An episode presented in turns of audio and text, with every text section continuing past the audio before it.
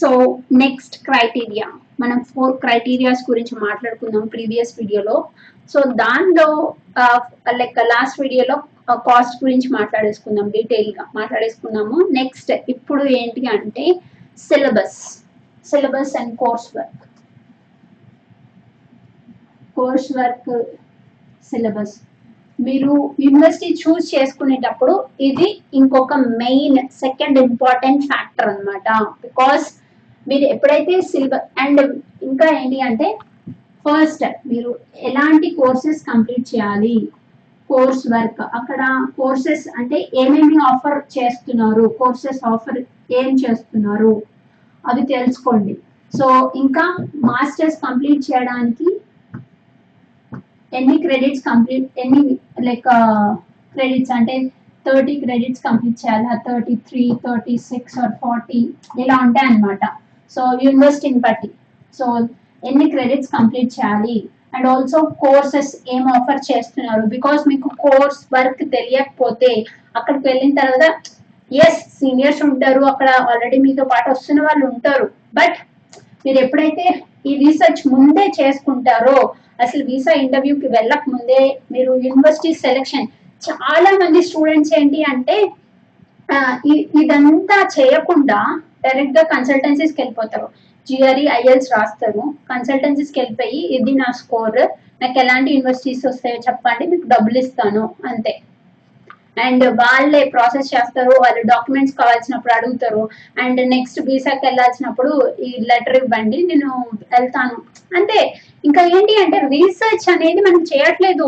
వాళ్ళు ఏం చెప్తారు, ఓకే ఇవి టాప్ లిస్ట్ కాలేజెస్ అంటే ఈ 3 మోడరేట్, ఈ 3 మీకు పక్కా వస్తాయి, లేకపోతే ఈ 3 హై రిస్క్ కాలేజెస్, ఇలా ఇస్తారనమాట ఒక list of 9 to 10 colleges.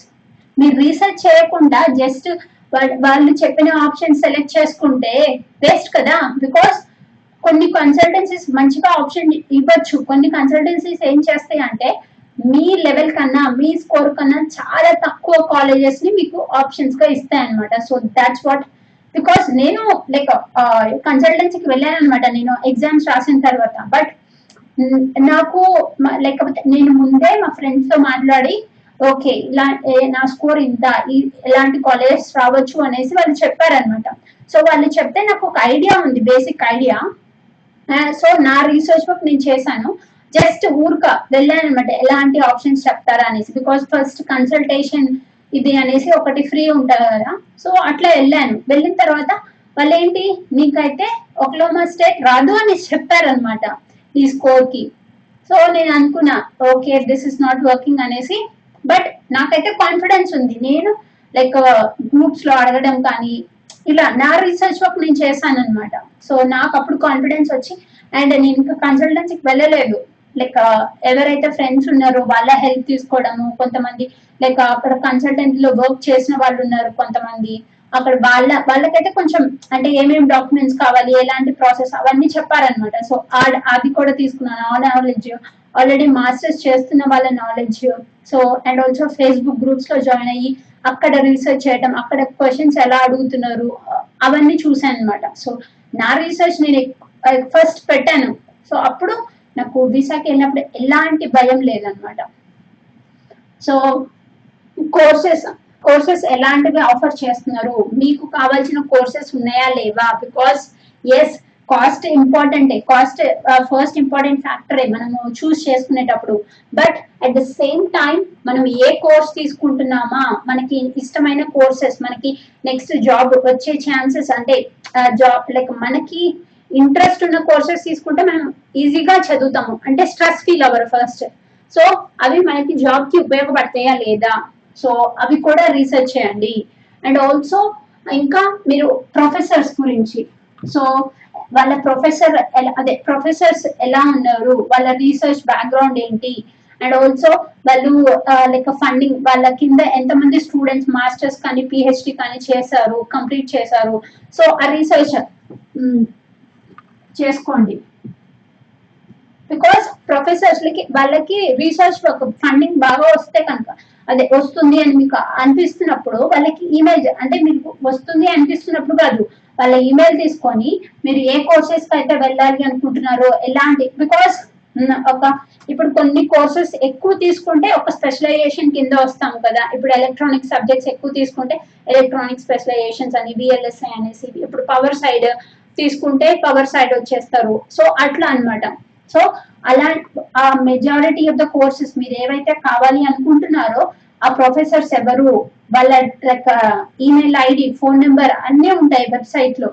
So వాళ్ళు ఎక్కడ చదివారు, ఎక్కడి నుంచి వచ్చారు అన్ని డీటెయిల్స్ ఉంటాయి అన్నమాట. సో వాళ్ళ ఈమెయిల్ ఐడి తీసుకొని మీరు కనుక నేను ఈ యూనివర్సిటీకి లైక్ మీరు మీ నుంచి లెటర్ పంపిస్తే, లెటర్ లైక్ ఈమెయిల్ పంపిస్తే మీకు this is what my profile, నా ఇంట్రెస్ట్ ఇది అనేసి మీరు ట్రాన్స్పరెంట్ గా నేను ఈ ప్రాజెక్ట్స్ చేశాను, నాకు ఈ ఫీల్డ్ లో చాలా చాలా ఇంట్రెస్ట్ ఉంది అనేసి, అండ్ లైక్ నేను మీ నుంచి లేకపోతే అండి ఫండింగ్ కానీ లేకపోతే రీసెర్చ్ వర్క్ అసిస్టెంట్ గా కానీ అసిస్టెంట్ సంథింగ్ ఇంటర్న్షిప్ గా, సో ఇట్లా ఇలాంటివి ఏమన్నా పొజిషన్స్ ఉన్నాయా మీ దగ్గర అనేసి అడగచ్చు అనమాట.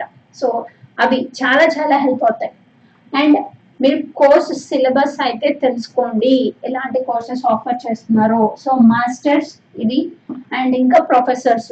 సో ప్రొఫెసర్స్ అండ్ ఆల్సో మీకు ప్రతి డిపార్ట్మెంట్, ఇప్పుడు మీరు ఎలక్ట్రికల్కి వెళ్తున్నారా, సిఎస్కి వెళ్తున్నారా, మెకానికల్కి వెళ్తున్నారా, ఏ డిపార్ట్మెంట్కి వెళ్ళినా కానీ ఒక డిపార్ట్మెంట్ ఆఫీస్ అనేది ఉంటుంది కదా. సో మీరు మీకు ఏ సెమిస్టర్లో అయినా కానీ నేను ఈ కోర్స్ తీసుకోవచ్చా లేదా, ఈ కోర్స్ తీసుకుంటే నా మాస్టర్స్లో యాడ్ అవుతుందా లేదా అనేసి మీకు డౌట్స్ ఉన్నప్పుడు వాళ్ళని అదేంటి డిపార్ట్మెంట్ అడ్వైజర్స్ అనే వాళ్ళు ఉంటారనమాట ప్రతి డిపార్ట్మెంట్కి. సో అడ్వైజర్స్కి వెళ్ళి మీట్ అవ్వండి. ఫస్ట్ మీకు కనుక ప్రొఫెసర్స్తో మంచి ర్యాపో వచ్చింది అనుకోండి, అంటే నేను ఇవి వెళ్ళిన తర్వాత చెప్తున్నాను, లేకపోతే మీరు ఇప్పుడు కాలేజ్ చూస్ చేసుకునేటప్పుడు కూడా మీరు డిపార్ట్మెంట్ అడ్వైజర్ అనేసి వాళ్ళ ఈమెయిల్ ఐడి వెబ్సైట్ లో దొరుకుతుంది, అప్పుడు వాళ్ళకు కూడా ఇవ్వచ్చు.